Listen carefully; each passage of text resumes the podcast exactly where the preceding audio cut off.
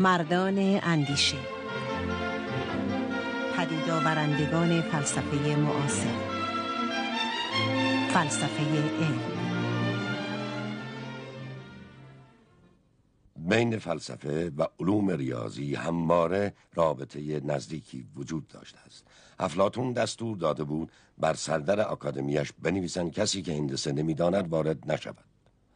ارسطو علوم پایه را بر حسب مقولات مدون کرد و نامهایی بر آنها نهاد که هنوز هم به کار می رود. برخی از بزرگترین فیلسوفان، ریاضیدانان بزرگ و مبتکر شاخه های جدید ریاضی هم بودند.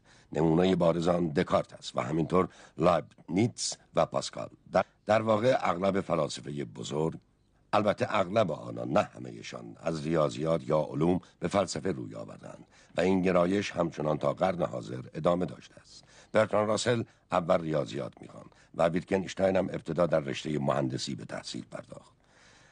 دلیل عمده این وابستگی تمایل ما به عمیقتر کردن درک و فهممان از جهان و ساختار آن بوده. یعنی همان کاری که دانشمندان خلاق با آن مشغولند و همین گرایش اساسی اغلب فیلسوفان بزرگ را هم به این سمت کشانده.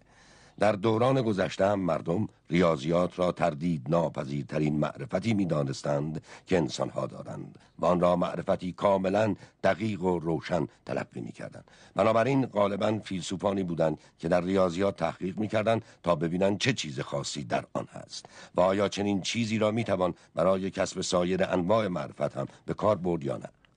این حکم در علوم هم مستاق داشت و تصور غالب بر این بود که علوم معرفتی مطمئن و یقینی به دست می دهد. سوال این بوده که چه چیزی در علوم هست که نتایج حاصل از آن را این گونه معتبر و شایانه اعتماد می کند. نام این قبیل پژوهشها در مفاهیم، روشها و اسلوبهای دخیل در ریاضیات و علوم را فلسفه ریاضیات و فلسفه علم گذاشتهاند. در این بحث سر و کار ما با این قبیل امور به خصوص فلسفه علم خواهد بود. البته کسی که در این باره با ما صحبت خواهند کرد پروفسور هیلری پاتنام استاد دانشگاه هاروارد هستند که در هر دو رشته تخصص دارند. پروفسور پاتنام می‌خواهم بحث را با بررسی موضعی آغاز کنیم که بسیاری از معاصران ما با آن پایبندند. تصور می‌کنم از قرن هفدهم تا به حال در غرب کاهش خیره کننده در زمینه غلبه معتقدات دینی به ویژه در میان افراد تحصیل کرده دیده می شود. در ذهن بسیاری از افراد نوعی جهانبینی مبتنی بر علم یا لاعقل به ظاهر ناشی از علم غلبه پیدا کرده و این شیوه جهانبینی هنوز هم در سراسر دنیا تأثیر عمیقی بر اذهان مردم و شاید بشود گفت بر همه ما دارد. بنابراین تصور می‌کنم بهتر است بحث را از همینجا آغاز کنیم. می‌خواهم از جنابالی تقاضا کنم که درباره نگرش علمی به جهان که در دنیای جدید تأثیر چنین شگرفی گذاشته توضیحاتی بفرمایید. اگر اجازه بدهید موضوع رو کمی گسترش دهیم و صرفا از نگرش علمی عصر حاضر صحبت نکنیم بلکه از 100 سال یا 75 سال قبل شروع کنیم. تصور کنید دارید جدول کلمات متقاطع را حل می‌کنید.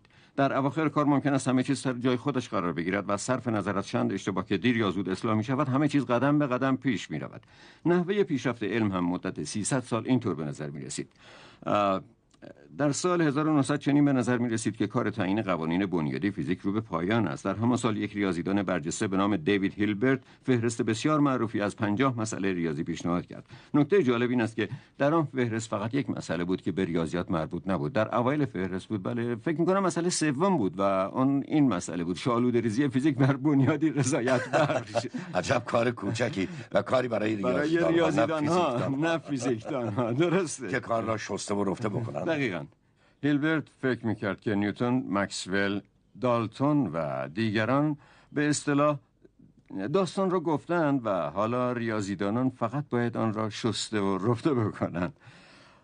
به خاطر دارم که در یک از گفتگوهایی که با هم می‌کردیم شما می‌گفتید که پیروان این نظریه فکر می‌کنند علم مثل صندوق جواهرات است که با انباشتن یعنی پر کردن صندوق زیاد می شود مثال دیگری که دیدم ادهی به کار می‌برند. مثال ساختن هرم است که گاهی ممکن است خطای کوچکی در آن رخ بدهد ولی ساختمان در اساس طبقه به طبقه بالا می رود من فکر می کنم نظر سنتی درباره معرفت علمی دو بخش داشت. یکی این تصور بود که شناخت علمی با انباشت زیاد می شود تصور دیگر این بود که موفقیت علم از منبع خاصی معروف به روش علمی سرچشمه می گیرد تصور اخیر سوابق طولانی دارد. نیوتون از بس تحت تأثیر افکار بیکن فیلسوف قرار گرفته بود. اسم روش خود را استقرا گذاشت و از زمان نیوتون همیشه این تصور وجود داشته که چیزی به اسم منطق استقرایی یا روش استقرایی وجود دارد و ویژگی علوم این است که این روش در آنها عالما و آمدن به کار می رود به نظرم دو رکن نظریه قدیم همین دو تصور بوده است. یکی اینکه شناخت علمی با انباشت رشد می کند و دیگر اینکه این رشد با استفاده از روشی خاص یعنی روش استقرایی صورت می گیرد اگر بخواهیم مطلب را به نوعی دیگر بیان کنیم باید بگوییم که انسان تحصیل کرده غربی دویست یا سیصد سال تصور می‌کرد که عالم و هر چیزی که در آن است از ماده متحرک تشکیل می شود و این درباره همه چیز مستاق داشت. از دورترین کهکشان ها گرفته تا بدن ما و یاخته هایی که تن ما از آنها ساخته شده چیزی غیر از این نیست. علم به نظر او عبارت بود از پی بردن به چیزهای بیشتری درباره ماده و ساخت آن و قوانین حرکت آن به وسیله روش معروف به روش علمی اگر علم در مدت کافی به این کار ادامه بدهد همانطور که خودتان اشاره کردید سرانجام بله. با استفاده از روش های علمی قادر خواهد بود به هر چه پی بردنیز پی ببرد و به شناخت کاملی از عالم دست پیدا کند امروز دانشمندان این عقیده را رها کردند. اما هنوز به نظر نمی رسد که اکثر مردم غیر اهل فن از این واقعیت با خبر باشند. ولی در هر حال این طرز تفکر هم کم کم دارد از بین می رود بله. کم کم دارد از بین می رود و با آمدن اینشتین بود که این اتفاق افتاد. اگر ذکری از تاریخ فلسفه جایز باشد باید بگویم کاری که کانت کرد با بحث ما در مورد علم ارتباط نزدیکی دارد. او در نظریه صدق به معنای مطابقت تردید کرد. پیش از کانت هیچ فیلسوفی شک نداشت که صدق یعنی مطابقت یا موافقت با واقعیت. تصویری که مردم در ذهن داشتن این بود که شناخت یا معرفت آینه یا نسخه بدل است. اما کانت می‌گفت موضوع موضوع به این سادگی نیست. ذهن متفکر هم از خودش چیزی اضافه می کند البته نه اینکه ذهن معرفت را از خودش در بیاورد یا جعل کند. کانت ایدئالیست نبود. قضیه کاملا ساختگی نیست اما نسخه بدل هم نیست. آنچه ما به آن صدق می‌گوییم هم به آنچه که هست یعنی چگونگی امور بستگی دارد و هم به آنچه که ذهن متفکر به آن اضافه می کند واژه ذهن را که من به کار می‌برم امروز آن را به معنای اجتماعی تعبیر می‌کنیم نه مثل کانت به معنای فردی. تصور می‌کنم اینشتین هم به نظریات مشابهی رسیده. به این معنا که نقش انسان نقش ذهن انسان هم به آنچه که ما نامش را صدق می‌گذاریم اضافه می‌شود. اینطور نیست که نظریه های علمی را صرفا امور واقع به ما دیکته کنند. تصور می‌کنم بهتر است این موضوع را بیشتر بشکافیم چون ممکن است کسانی از این تصور سرگردان شوند. آنها خواهند پرسید چطور آنچه صادق است و آنچه صادق نیست. نه تنها به این بستگی دارد که واقعیت چیست بلکه به ذهن انسان هم وابسته است. چطور چنین چیزی ممکن است؟ اجازه بدهید مثالی درباره بینایی بزنم.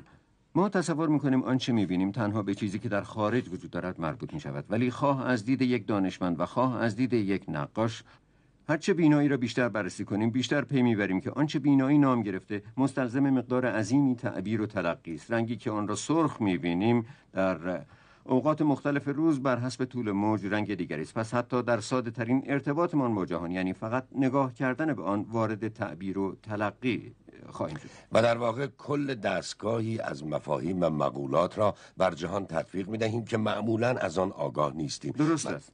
تصور می‌کنم در نظر کسی که در قرون وسطا به آسمان نگاه می‌کرد و فکر می‌کرد ستاره ها در بالا قرار دارند و ما در پایین هستیم جهان طور دیگری به نظر می‌رسید. امروز وقتی به اعماق فضا نگاه می‌کنیم از آن تجربه‌ای به دست میآوریم که با تجربه کسی که جهان بینی قرون وسطایی داشت تفاوت دارد. پس میفرمایید که مقولاتی که بر اساس آنها جهان را می‌بینیم و تجربیاتمان را تعبیر و تفسیر می‌کنیم و چارچوب هایی که مشاهداتمان را در آنها سازماندهی می‌کنیم یعنی آنچه معمولا اسمش را امور واقع می‌گذاریم از جانب ما اضافه می‌شوند و این مساوی است با اینکه بگوییم جهان آنگونه که در علم تصور می شود حاصل تعامل و جمع میان امور واقع بیرون از ما و مقولاتی است که ما بر آنها اضافه می کنیم درست است. و یکی از نمونه هایی که اکنون آن را بیش از حد ساده می کنیم ولی در اساس تحریف شده و باطل نیست دوگانگی موج و ذره در فیزیک امروزی است. اینطور نیست که الکترون نیمی موج باشد و نیمی ذره. این تصور باطل و بیمعنایی است ولی بسیاری از آزمایش ها را می شود به دو وجه توصیف کرد. الکترون را می شود یا موج تلقی کرد یا ذره و هر دو وجه به طور عجیبی هم صادقند و هم کافی. یعنی دو شیوه برای توصیف واقعیت های واحد هستند و هر دو توصیف هم ممکن است درست باشد. دقیقا. فلاسفه کم کم از اوصاف هم ارز صحبت می کنند که یکی از اصطلاحات فلسفه علم است.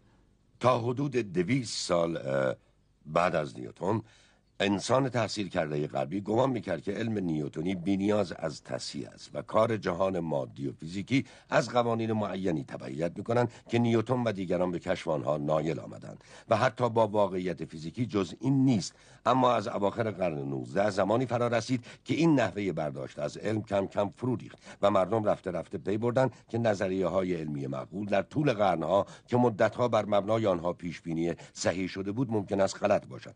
به عبارت دیگر پی بردند که علم اصلاح پذیر است و فرضیه های علمی ممکن است غلط از آب در بیایند. منتها این مسئله بعضی چیزهای گمراه کننده پیش می آورد سوال این بود که اگر قوانین علمی توصیفی از چگونگی امور نیستند که از لحاظ عینی صدق کند پس چه هستند؟ و اگر ما از راه مشاهده امور واقع یعنی از خواندن آنها در چهره هستی و واقعیتی که از آنها اشباه شده با آن قوانین نمی‌رسیم پس از چه راهی می‌رسیم؟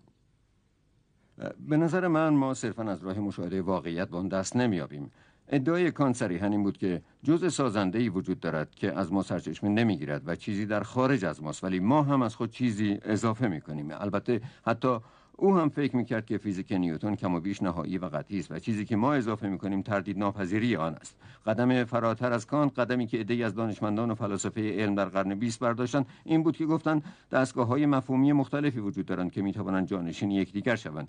به علاوه مفاهیمی که ما بر جهان اضافه می‌کنیم. یا می‌خواهیم اضافه کنیم شاید درست نباشد و ممکن است ناچار شویم در آنها بازنگری کنیم و خلاصه کنش و واکنشی بین آنچه از خود اضافه می‌کنیم و آنچه کشف می‌کنیم وجود دارد. ولی چه چیزی سبب شد مردم پی ببرند که علم را حقیقت یا صدق عینی دانستن نادرست است؟ اینکه علم اصلاح پذیر است اینکه علم در خور تردید است.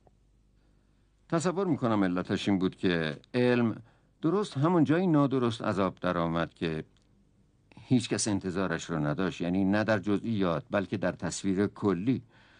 اینطور نیست که ما مثلا پی برده باشیم که خورشید به جای 93 میلیون مایل فقط 20 میلیون مایل از زمین فاصله دارد. گاهی اتفاق میافتد که علم درباره چنین چیزهایی اشتباه می کند اما این هم مثل اشتباه ما در اینکه آیا در اتاق صندلی هست یا نه تعجبی ندارد. شکاکیت مطلق درباره صحت ارزش های عددی در علم همانقدر ناموجه است که شکاکیت مطلق درباره هر چیز دیگری. ولی اختلاف و تفاوت نظریه های امروز با نظریات نیوتن در صحت تقریبی عبارات ریاضی در نظریه او نیست که برای بسیاری از محاسبات خیلی هم خوب است بلکه در تصویر کلی است.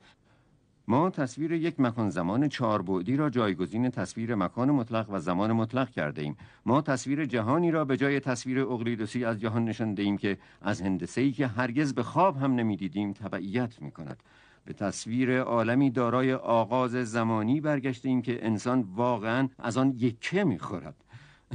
چیزهایی که یک بار رد شدن تا ابد مردود نمیمونن بله.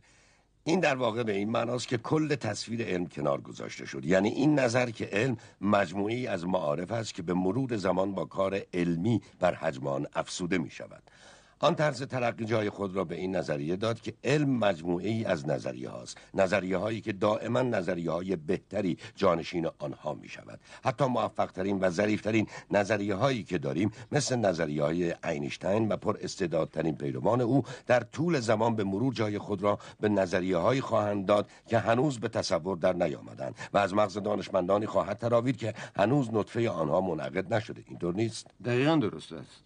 در واقع خود دانشمندان پیش بینی می کنند که جای نظریه های عمده قرن بیستم یعنی نسبیت و مکانیک کوانتوم را نظریه دیگری خواهد گرفت که هر دو را نسخ می کند و همینطور تا ابد. حالا این سوال کاملا اساسی مطرح می شود که صدق چیست؟ وقتی که می گوییم این یا آن نظریه علمی صادق است به خصوص این روزها که این قبیل حکم صادر کردن ها خیلی متداول است. واقعا منظورمان چیست؟ هنوز هم دو نظر وجود دارد. همونطور که از زمان کانت وجود داشته. نظر مبنی بر مطابقت هنوز هم طرفدار دارد. اما نظری که بیشتر طرفدار پیدا می کند این است که نمی شود صدق را به طور کلی از اذعان پذیری تفکیک کرد. تصویر کانتی یعنی وابستگی صدق به ذهن با این ادعا وارد صحنه می شود که آنچه صادق است و آنچه کاذب بعضا تابع قرارداد است که البته به این معنا نیست که بگوییم هر قضیه یک سره بنابر قرارداد صادق است یا در هیچ قضیه ای عنصری از قرارداد و خارج این ندارد. البته به گرایش های ما و, و تغییراتی بستگی دارد که با گذشت زمان در آن. ایجاد می شود می‌خواستم خواهش کنم درباره صدق کمی بیشتر توضیح بدهید. چون تصور می‌کنم این هم یکی از مسائل گیج کننده است. و عقیده من کسانی که در زمینه علم یا فلسفه آموزش ندیدن فکر می‌کنن که حقایق جداگانه وجود دارد و قضیه صادق آن است که دقیقا آن حقایق را بیان کنند خواهش می‌کنم درباره مشکلاتی که در این زمینه مطرح می‌شوند بیشتر توضیح بدهید. تصور می کنم بزرگترین مشکل در خود علم است.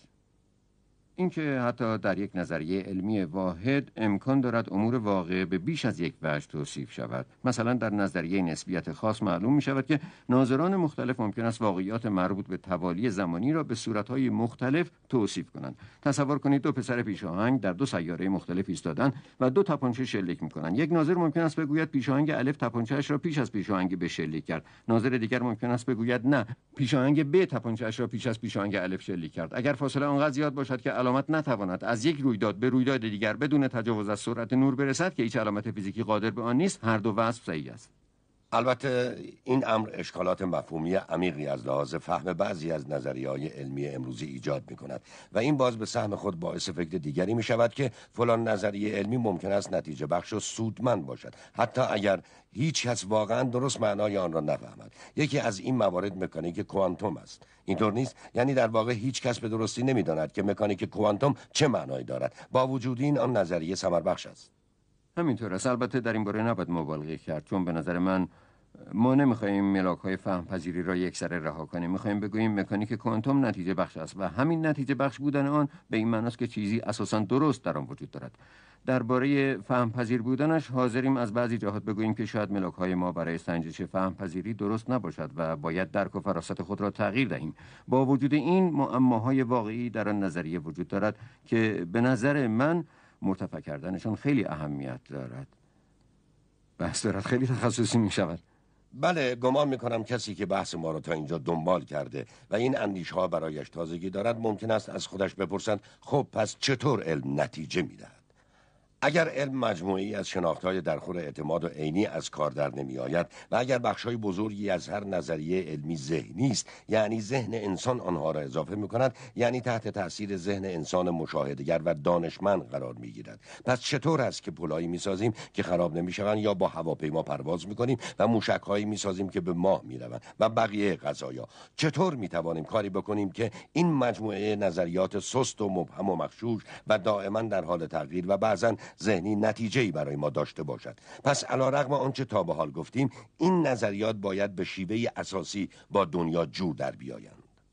به نظر من درست نیست که ذهنی بودن را در تضاد با جور آمدن با دنیا قرار دهیم. مثلا ما علایقی داریم که فرهنگ ما آنها را تعیین می کند و در زندگی روزمره اصطلاحاتی به کار می‌بریم که بازتاب آن علایق است. اگر صاحب شبکه‌ای از نهادهای اجتماعی نبودیم نمی‌توانستیم بگوییم پاسبانی سر کوچه ایستاده. اگر اهل یک قبیله بدوی بودیم ممکن بود بگوییم مردی با لباس سرمه‌ای سر کوچه ایستاده. ولی چون مفهوم پاسبان بازتابی از علایق ماست دلیل نمی شود که بودن پاسبان سر کوچه صدق عینی نداشته باشد. نمی‌گویم شناخت علمی ذهنی است یا هر چه شد. شد می‌گویم اینجا هم باز در همان موضوع دشواری هستیم که در زندگی اغلب در آن وضع قرار می‌گیریم. به این معنا که فرق بین استدلال درست و نادرست را تشخیص می‌دهیم. ولی قاعده مکانیکی در اختیار نداریم. همونطور که پروفسور پرس مدتها قبل گفته باید متوجه باشیم که علم نتیجه بخش است. دقیقا به این دلیل که تغییر می‌کند. فرق علم با شیوه های قبلی کشف حقیقت عمدتا این است که دانشمندان چون اندیشه هاشان را خطا ناپذیر نمی‌دانند حاضرند آنها را امتحان کنند. باید دوباره آنچه را که بیکن می‌دانست به یاد بیاوریم که باید سوالاتمان را از طبیعت بکنیم و اگر افکارمان نتیجه بخش نبود حاضر باشیم آنها را تغییر دهیم. اهل علم و اهل دین از برخی جهات از قدیم با هم مخالفت داشتند. ولی حالا دیگر انگار کارشان از آشتی گذشته است. دینداران متمایل به این اعتقادند که درباره جهان معرفت یقینی دارند. مثلا مسیحیان معتقدند که خداوند جهان را خلق کرد و انسان را بر صورت خویش آفرید و به ما انسانها نفس باقی و جاویدی بخشید که پس از مرگمان هم بقا خواهد داشت. اینها همه قضایای واقعا بنیادی است که غالبا با احساس یقین با آنها ابراز پایبندی می شود اما دانشمند می‌خواهد کماکان اصرار بورزد که این گونه امور بنیادی یقینی نیستند یعنی جهان جای اسرارآمیزی است و ما احتمالا هرگز به کنه این راز پی نخواهیم برد. ممکن است. میفرمایید ممکن است؟ چون چون مطمئن نیستم. بسیار خوب مطمئن نیستید. اجازه بدهید مسئله را مشخصا درباره دین دنبال بکنیم. بگذارید در عوض این سوال کلی را از شما بکنم. حالا که ما دریافت خود را از علم اینطور کاملا تغییر داده ایم آیا این مسئله مطرح نمی شود که دیگر فرق بین علم و غیر علم نمی تواند آنطور که قبلا تصور می شد پذیرفتنی باشد؟ به عبارت دیگر از آنجایی که علم امری ذهنی نامشخص و تغییر پذیر است پس اینطور استنباط می شود که مرز کاملا مشخصی بین علم و سایر فعالیت های بشری که علمی نیستن وجود ندارد. فعالیت هایی که در آن از منطق استقرایی استفاده نمی شود فکر می کنم درست است و از نظر فرهنگی بسیار اهمیت دارد. لطمه ای که برداشت قدیمی علم زد این بود که اگر امور واقع مطلقی وجود دارد که دانشمندان به تدریج به گردآوری و انباشتن آنها مشغولند پس هر چیز دیگری غیر معرفت به نظر می رسد یعنی آن چیزی که صدق و کذب نمی تواند دربارش به کار رود. مثلا این روزها بدون اینکه کسی بپرسد این یک امر واقع است یا یک ارزش داوری به سختی می‌توان وارد بحث سیاسی شد. لااقل در کشور من که اینطور است. انگار این یک امر واقع نیست که بگوییم هیتلر آدم بدی بود یا فلان هنرپیشه بسیار زیباست. آیا شما تصور می‌کنید این یک امر واقع است که هیتلر آدم بدی بود؟ من که اینطور فکر می‌کنم. منم همین عقیده را دارم. این قضیه صادق است و هیتلر آدم بدی بود. ولی اگر اینطور است و اگر قرار باشد ما این همه تمایزهای روشن گذشته را ترک کنیم پس دیگر چه فایده دارد که همچنان کلمه علم را به کار ببریم؟ آیا این واژه هنوز چیزی را مرزبندی می کند که دلایل معتبر عقلی برای مرزبندیان وجود دارد؟ نه تصور نمی کنم تمیز گذاشتن بین علم و غیر علم با مفروض گرفتن نظر قدیم خیلی عاقلانه بود که می‌گفت چیزی به نام روش استقرایی وجود دارد و آنچه چیزی را به علم تبدیل می کند این است که آن روش آگاهانه به کار می رود در حالی که در غیر علم آن روش نادانسته به کار می رود مثلا در آشپزی شما آگاهانه به روش منطق استقرایی فکر نمی کنید همانطور که در متافیزیک هم این روش اساسا به کار نمی رود که البته من آن را تایید نمی کنم ولی به نظر من درست نیست که از طرفی بگوییم مرز روشنی بین معرفت کاربردی و علم وجود دارد و از طرف دیگر بگوییم روشی که قرار است به وسیله آن این خط مرزی کشیده شود سست و مخشوش است و فعلا فقط می شود آن را به مبهمترین و کلیترین وجه ممکن توصیف کرد. ضمن کوشش برای سوری کردن استقرا تاکنون با شکست مواجه مواجه شده است. بفرسم که چیزی به نام منطق استقرایی وجود داشته باشد برنامه ریزی آن در کامپیوتر موفق نبوده در حالی که منطق قیاسی را می‌توان در کامپیوتر برنامه ریزی کرد. گسترش منطق قیاسی در صد سال اخیر و پیدایش و تکامل کامپیوتر به طرز چشمگیری ما را متوجه کرده که چه تفاوتی بین وضع ما از نظر برهان در علوم ریاضی که می توانیم قواعد دقیق آن را بیان کنیم و علوم استقرایی وجود دارد که تنها چیزی که می توانیم بیان کنیم همان دستورهایی است که قبلا گفتم. در هر حال ما باید همزمان از فراست کشف و شهود و دانش فنی استفاده کنیم. یکی از دو مقوله ای که جنابالی آن را نگرشی سنتی و قدیمی خواندید نوعی روش علمی است که متکی به مشاهده و تجربه است. یعنی شما واقعیت ها را مشاهده می کنید و بعد مشاهداتتان را تعمین می دهید و به صورت فرضیه های علمی در می آورید که بعد باید با آزمایش تایید بشود. این نگرش قدیمی است اینطور نیست؟ ولی حالا که برداشت ما از علم تغییر کرده آیا باز هم روش خاصی وجود دارد که تنها روش علمی تلقی بشود؟ به نظر من چنین روشی وجود ندارد. ولی نوعی روش علمی هست که می‌بینیم گاهی به خصوص در فیزیک مصداق دارد. ولی حتی در فیزیک هم مقدار زیادی شناخت وجود دارد که با این روش جور در نمی آید و نباید هم در بیاید. من معتقد نیستم که در فرهنگ با واقعا بر سر اینکه علم چیست و چه نیست توافقی وجود داشته باشد. در دفترچه راهنمای هر دانشگاه ادعاهایی مبنی بر وجود موضوعاتی که به علوم اجتماعی معروفند و اینکه جامعه شناسی و اقتصاد علم است وجود دارد. اما مطمئنم اگر از هر کس در گروه فیزیک بپرسیم آیا جامعه شناسی علم است یا نه او خواهد گفت نه. ولی او به چه دلیلی می‌گوید نه؟ این مطلب خیلی جالب تصور نمی کنم دلیل واقعیش این باشه که جامعه شناسان از روش استقرایی استفاده نمی کنند چون بیچاره حتی بیشتر از فیزیکدان ها هم با دقت و وظیفه شناسی آن روش را به کار می‌برند. تصور می کنم به این دلیل باشد که موفقیتی ندارند پس آیا تصور میفرمایید علم صرفا به تعقیب موفقیت آمیز معرفت اطلاق میشه بله درست است. تصور می‌کنم شما توصیف بسیار خوبی از اینکه چطور دیدگاه قدیمی درباره این قضیه که علم چیست در قرن ما در هم شکسته شد ارائه فرمودید و نیز اینکه نگرش دیگری جایگزین آن شد که هم انعطاف پذیر بود و هم در واقع درکش مشکل تر بود. به حال به نظر من شما این نکات را خیلی خوب شرح دادید. اجازه میفرمایید اکنون به این نکته بپردازیم که فلاسفه علم در حال حاضر به چه کاری مشغولند. شما فیلسوف علم هستید. جنابالی و همکارانتان چه می‌کنید؟ قسمتی از کار ما که نمی‌خوام در این بحث وارد جزئیات آن شوم تحقیقات نسبتا فنی در نظریه های علمی مشخص است. ما با دقت زیاد به مکانیک کوانتوم نگاه می‌کنیم.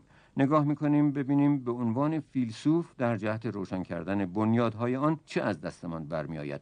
بسیار به دقت به نظریه نسبیت نگاه می‌کنیم. خیلی دقیق به نظریه تکامل داروین نگاه می‌کنیم و الی آخر. این همون قسمت از فلسفه علم است که برای بقیه اطلاعات فراهم می‌کند.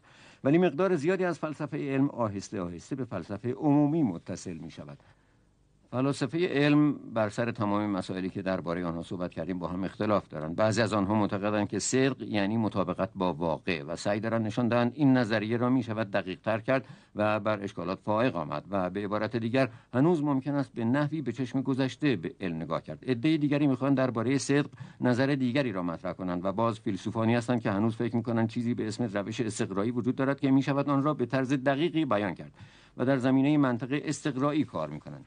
به نظر من مهم است که چنین روش و منطقی باشد وگرنه در تحقیق درباره جنبه های سوری استقرا به جایی نخواهیم رسید. دیگران به رشد و تکامل علم بیشتر از نظر فرهنگی و تاریخی نگاه می کنند و فلاسفه دیگری هم مثل خود من هستند که موضعی بینابینی دارند و معتقدند که چیز اندکی در مفهوم روش علمی وجود دارد. و نمونه های روشنی از آن به چشم می‌خورد. اما بین شناخت علمی و شناخت عادی سوری نشده ای که از دادن لقب افتخاری علم به آن خودداری می‌کنیم کم و بیش پیوندی وجود دارد و نباید روش علمی را قاعده مکانیکی یا نوعی فن محاسبه بدانیم که می‌شود با آن شناخت علمی کسب کرد.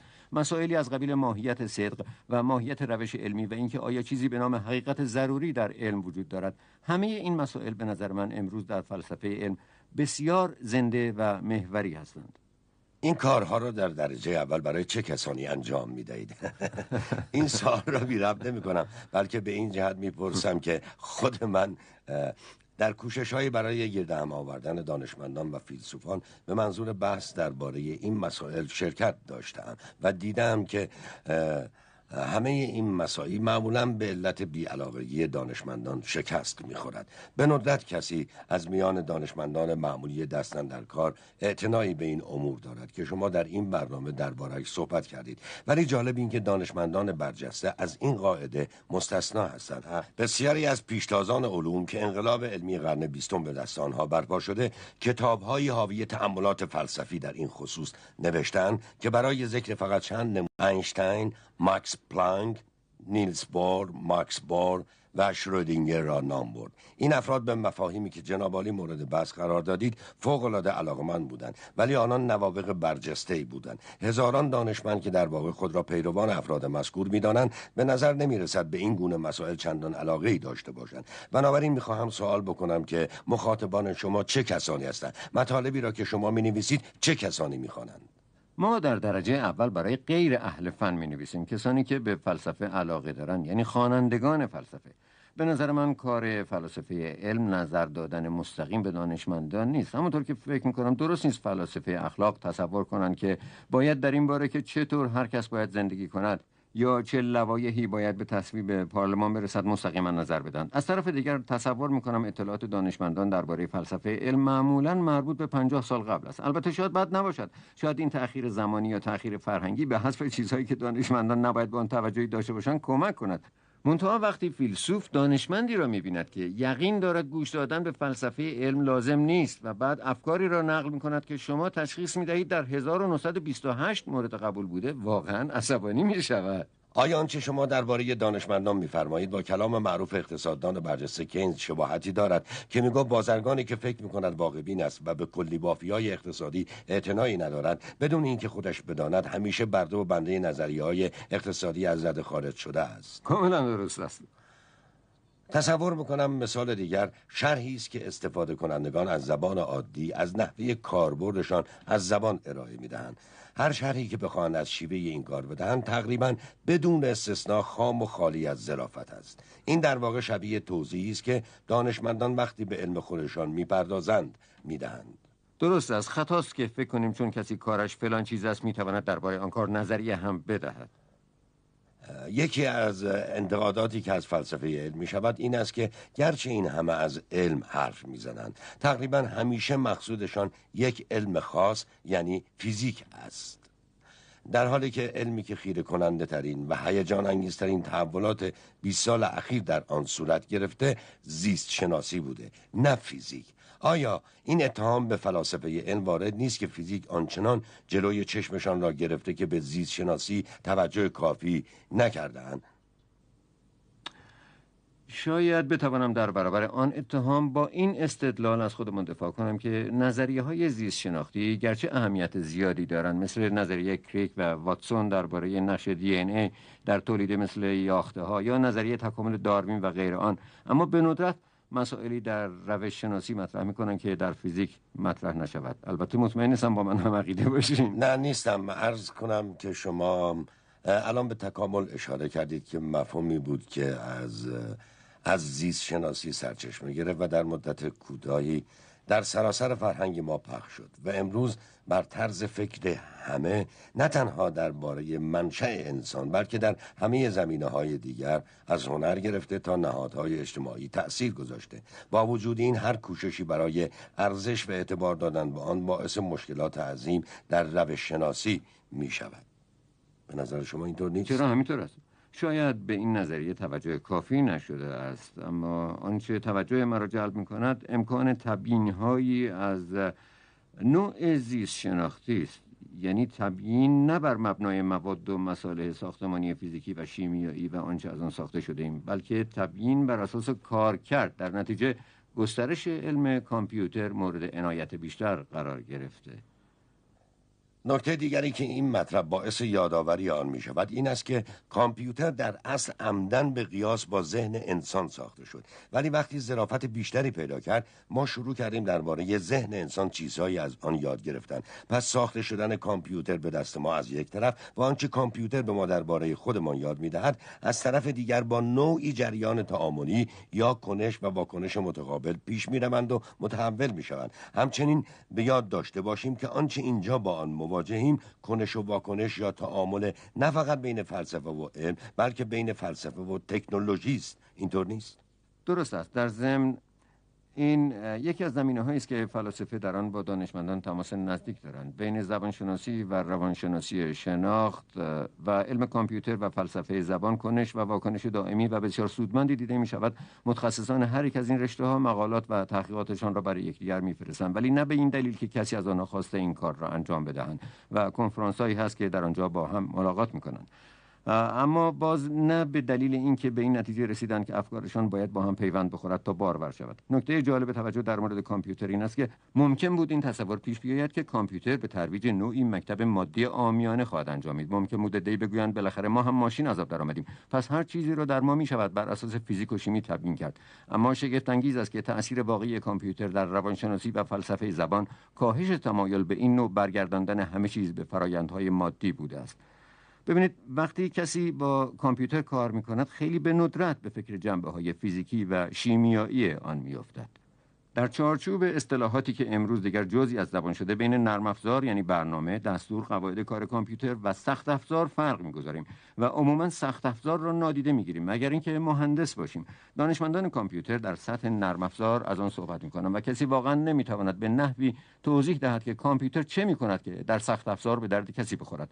نوعی بالندگی در اینجا وجود دارد. البته نه از نوع مرموز و عرفانی آن. کامپیوتر قوانین فیزیک را نقض نمی کند اما واقعیات بالاتر تشکل و سازمان یافتگی از نوعی استقلال در زمینه تبیین برخوردارند. می‌گوییم این واقعیت که ماشین محاسبه از فلان برنامه پیروی می کند تبیین کننده این است که چرا فلان کار از آن سر می‌زنند؟ لازم نیست بدانیم که ماشین چطور ساخته شده. کافی است بدانیم امکان دارد وسیله را به طرزی بسازیم که از آن برنامه پیروی کند.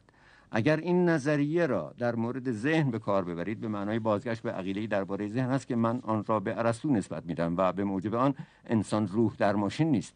روحی که موقتا در بدن منزل کرده باشد. رابطه روح و بدن رابطه کار کرده است با آنچه که چنین کار کردی دارد. ارسطو می‌گوید اگر واژه روح یا نفس را درباره تبر به کار میبردیم که به گفته او البته هرگز نمی‌بریم میبایست بگوییم روح تبر بریدن است. او اضافه می‌کند روح چشم دیدن است. ارسطو معتقد بود انسان چیزی است که فکر می‌کند. سخن شما در واقع درباره شق دیگری در برابر ماتریالیسم یا مکتب مادی است. به این جهت می‌خواهم درباره پرنفوذترین فلسفه ماده یعنی مارکسیسم که به هر حال فلسفه دولتی و رسمی برخی کشورها بوده است سوالی مطرح کنم. مارکسیسم ادعا دارد که علمی است و این نکته بسیار مهمی درباره آن مکتب است. آیا مارکسیسم توانسته هیچ خدمت مهمی به فلسفه علم بکنند فکر نمی کنم مارکسیسم خدمات مهمی انجام داده باشد ولی از طرف دیگر به نظر من مارکسیستا خیلی هم به خطا نرفتند. به نظر من انگلس در قرن خودش یکی از داناترین مردم در زمینه علم بود. البته در بعضی موارد اشتباه می‌کرد اما دانش عمومی عظیمی در زمینه علم داشت و آنتی دورینگ او یعنی کتاب بزرگش در فلسفه علم گرچه حاوی بعضی افکار عجیب و غریب است که پاره از آنها را از هگل گرفته ولی از بسیاری جهات در فلسفه علم کتاب معقولی است. ولی باید گفت هر جا که معقول است دیگر مشخصا مارکسیستی نیست.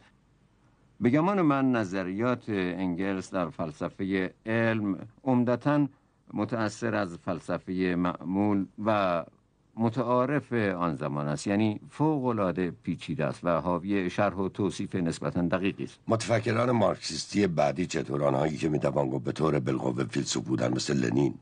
یک دست نیستن. روی هم رفته یکی از بدترین آنها لنین است که مثلا می‌گوید نظری ها نسخه بدل های حرکات هستند و این ناشیانه ترین صورت نظری است که می‌گوید علم نسخه بدل است.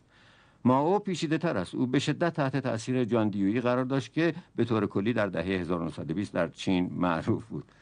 آیا مارکسیسم هیچ خدمتی به فلسفه علم به صورت امروزی کرده است؟ بعضی چیزها رو بعضی چیزها رو از پیش حد زده است. تصور می‌کنم اگر افراد اینقدر با هم از لحاظ ایدئولوژیکی اختلاف نداشتن ممکن بود خدمتی بکنن. چون غیر مارکسیستا می توانستن احیانا چیزی از آن بیاموزند. مارکسیستا از اولین کسانی بودند که سعی کردند به نحوی از آنها اصالت واقع را با اصلاح پذیری تلفیق کنند و با نظریه حقایق پیشین سخت مخالفت می‌کردند. امروز بعضی از فلاسفه متعلق به جریان اصلی فلسفه علم هم با این نظر مخالفند که چیزی به اسم حقایق پیشین وجود دارد. نقشی که مارکسیستا در فلسفه علم ایفا کردند کمی شبیه نقشی است که کینز می‌گفت در اقتصاد داشتن او می‌گفت یکی از پیشینیان زیرزمینی من است. بله بله. در مقدمه این بحث من نه تنها از فلسفه علم بلکه از فلسفه ریاضیات هم اس بردم و پیش از خاتمه گفتگو میل دارم چیزی هم درباره آن بگویم. تصور می‌کنم موافق باشید که مسائل محوری فلسفه ریاضیات با همان مسائل در فلسفه علم شباهت دارند. از جمله مسائل مهم این که معرفت ریاضی از کجا می آید و چطور ریاضیات با جهان انتباق پیدا می کند و به چه نحوی و تا کجا با آن منطبق می شود درست است؟ مشکلات فلسفی در اینجا حتی بدتر است چون اگر در علوم تجربی بخواهیم از نظریه نسخه بدل یعنی نظریه صدق به معنای مطابقت با واقع دفاع کنیم دست کم می توانیم به این سوال که تصویر جهان چطور ساخته می شود پاسخ دهیم که ما دارای اندام های حسی هستیم. البته همونطور که قبلا گفتیم این پاسخ واقعا رضایت بخش نیست چون حتی در کار ساده مثل دیدن و شنیدن هم مقدار زیادی تعبیر و تلقی دخیل است. اما حالا آمدیم و کسی پرسید اگر معرفت ریاضی فقط نسخه بدل این است که اعداد چگونه هستند و مجموعات چگونه هستند و سایر اشیاء ریاضی چگونه هستند؟ کدام اندام حسی ما را قادر به دیدن این می‌کند که اینها چگونه در برابر این پرسش چه پاسخی باید داد؟ واقعا هم عدد چیست؟ بله بله. این خودش یکی از سوالات بسیار مشکل آفرین و مهم است. بله از طرف دیگر نمی‌خواهم بگویم مخالفان نظریه صدق به معنای مطابقت کارشان آسانتر است. به نظر من معرفت ریاضی معمایی واقعی است و فکر می‌کنم فلاسفه باید بیش از امروز فکرشان را برای متمرکز کنند چون در این زمینه ظاهرا هیچ نظریه‌ای کاملا کارساز نیست. این هم یکی دیگر از موارد تشابه و همترازی بین ریاضیات و علم است. در طول تاریخ علم یکی از تضادهای همیشگی بین کسانی بوده که گفتند علم درباره اشیایی در دنیاست که مستقل از تجربه بشری وجود دارند و کسانی که عقیده داشتند علم صرفا محصول ذهن بشر است. همانطور که قبلا خودتان اشاره کردید تقریبا می شود مطمئن بود که حقیقت ترکیبی از این دو است. عینا به همین صورت در تاریخ ریاضیات هم مناقشات قدیمی وجود داشته. تضاد بین کسانی که فکر می‌کردند ریاضیات از زبات ساخت جهان است. و ما آن را با مشاهده و تجربه از جهان استخراج می‌کنیم و کسانی که معتقدند ریاضیات آفریده ذهن بشر است که در این صورت ما آن را مثل شبکه شطرنجی که روی یک چشمانداز رس کنیم بر واقعیت فرا میافکنیم اینطور نیست. درست است. نظریه اخیر به علت مشکل اندام حسی جذابتر است ولی باز هم به نظر نمی رسد کارساز و نتیجه بخش باشد. چون ظاهرا ما آزاد نیستیم که هر دستگاه ریاضی یا منطقی را که بخواهیم بر واقعیت بار کنیم. تقریبا همه تصدیق می‌کنند که باید دست کم به نحوی هماهنگ و آری از مباینت عمل کنیم. و آنچه خالی از مباینت است و آنچه نیست چیزی نیست که از خودمان بسازیم. وقتی می‌خواهیم شرحی مبتنی بر قرارداد یا شرحی ذهنی بدهیم به عینیت ریاضیات برمیخوریم و وقتی می‌خواهیم بر عینیت ریاضیات تاکید کنیم با یک رشته مشکلات دیگر روبرو می‌شویم. فکر می‌کنم اگر بیشتر در این زمینه پیش برویم می‌توانیم چیزهایی به مراتب بیش از آنچه می‌دانیم درباره شناخت بشری و شناخت علمی یاد بگیریم. درباره اینکه از اینجایی که هستیم به کجا داریم می‌رویم صحبت کردیم. تصور بکنم حالا بحث خود را با نظریات جنابالی در مورد اینکه چه زمینه ای محتمل ترین حوزه رشد در فلسفه ریاضیات و فلسفه علم در آینده نزدیک است خاتمه بدهیم. پروفسور پاتنام. بسیار خوب. اجازه بدهید پیش هایم را به آینده نزدیک محدود کنم چون می‌دانیم که پیش های دراز مدت تقریبا همیشه نادرست از برمی آید پیش بینی می کنم در آینده نزدیک فلسفه ریاضیات و فلسفه منطق حوزه رشد باشند پیش بینی می کنم فلسفه فیزیک قدری از مقام محوریش در فلسفه علم نزول کند. البته بخشی از فلسفه فیزیک به فلسفه منطق مربوط می شود. نظر بسیار مهمی در خصوص مکانیک کوانتوم مبنی بر اینکه شاید ناچار شویم منطقمان را تغییر بدهیم مطرح شده. یعنی نظرمان را راجع به اینکه قوانین حقیقی منطق چیست برای اینکه بفهمیم چطور جهان می‌تواند مکانیک کوانتومی باشد. این جنبه فلسفه مکانیک کوانتوم یکی از زمینه های مهم بحث خواهد شد. اما به طور کلی پیش بینی می کنم که مسائل روزانه در این حوزه مسائلی خواهد بود که آنها را اصولا مسائل فلسفه علم نمی‌دانیم. مسائلی که بجاست یا حتی بجاتر است که مسائل فلسفه ذهن یا فلسفه زبان معرفی شوند. از قبیل مسئله اهمیت و امکان نمونه‌های کامپیوتری ذهن یا اهمیت مدل‌های کامپیوتری زبان یا مسائل عمومیتر مربوط به نظریه صدق و ماهیت صدق و ماهیت تحقیق و مسئله اینکه حتی بدون روش علمی علم می‌تواند عینیت داشته باشد. فکر می کنم این مسائل ادامه پیدا کند و در این زمینه تحقیق شود. یک چیز مرا به طور کلی نگران می‌کند و آن ناآشنایی افراد تحصیل کرده با مسائلی است که ما در این برنامه درباره آن بحث کردیم.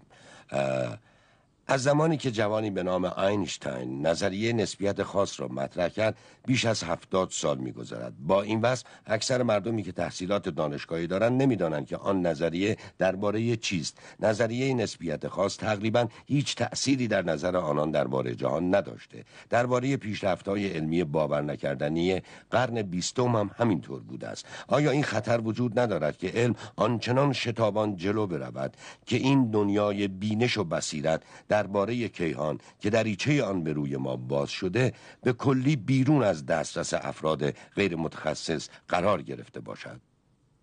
چرا این خطر هست؟ ولی خطری است که می شود جلویش را گرفت. مثلا کتابی درسی درباره نسبیت خاص به قلم تیلور و ویلر به نام فیزیک زمان مکان وجود دارد که برای اولین ماه اولین کلاس فیزیک دانشجویان سال اول طراحی شده. و مؤلفان در ابتدای آن می‌گویند امیدوارن روزی برسد که این کتاب در دبیرستان ها هم تدریس شود. آیا تصور میفرمایید که آن روز به زودی مطمئنم که برسد؟ می‌رسد. تصور می‌کنم حق دارید مطمئن باشید. و من هم امیدوارم. خیلی متشکرم پروفسور پادنام. منم متشکرم.